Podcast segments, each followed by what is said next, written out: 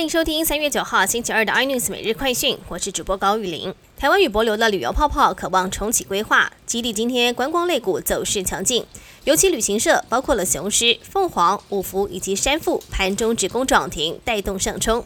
另外，除了凤凰一月税后纯益两千八百万，每股纯益零点四块，五福及山富都还是亏损的，每股亏损各为零点五七元以及零点三三元。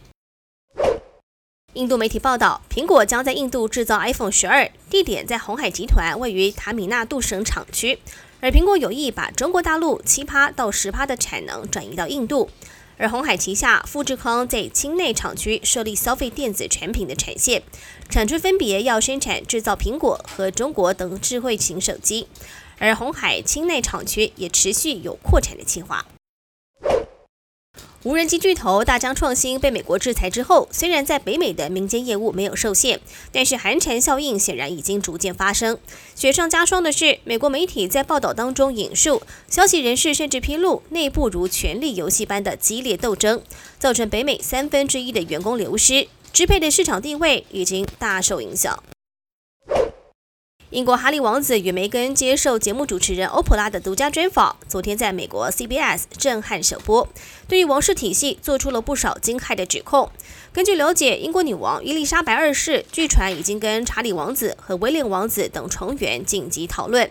王室内部人士形容，这王室目前陷入了震惊和悲伤情绪，而哈利王子如同对自己的家人按下了核按钮。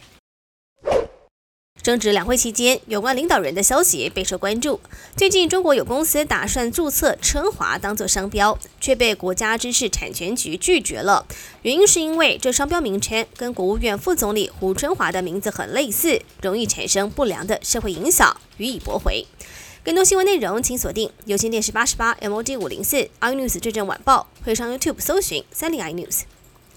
感谢台湾最大 Podcast 公司声浪技术支持。您也可以在 Google。Apple、Spotify、KKBox 收听最新 iNews 每日快讯。